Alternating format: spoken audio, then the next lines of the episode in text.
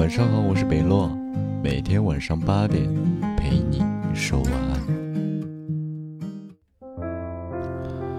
趁你睡着了，我想和你说点心里话。这个世界真的很大，如果我们没有缘分，我也不会再遇见你了，更不会爱上你。既然遇见了，也爱上了，那我就会用尽全力和真心。茫茫人海中的我，心并不大，只能装下你一个。所以不管如今是怎样的结局，我对你的爱都不是游戏。别人再优秀都跟我没关系，因为在我心里最好的那个人永远是你。我宁愿把自己折磨死，也不愿意你是别人的。对不起，放弃你我做不到。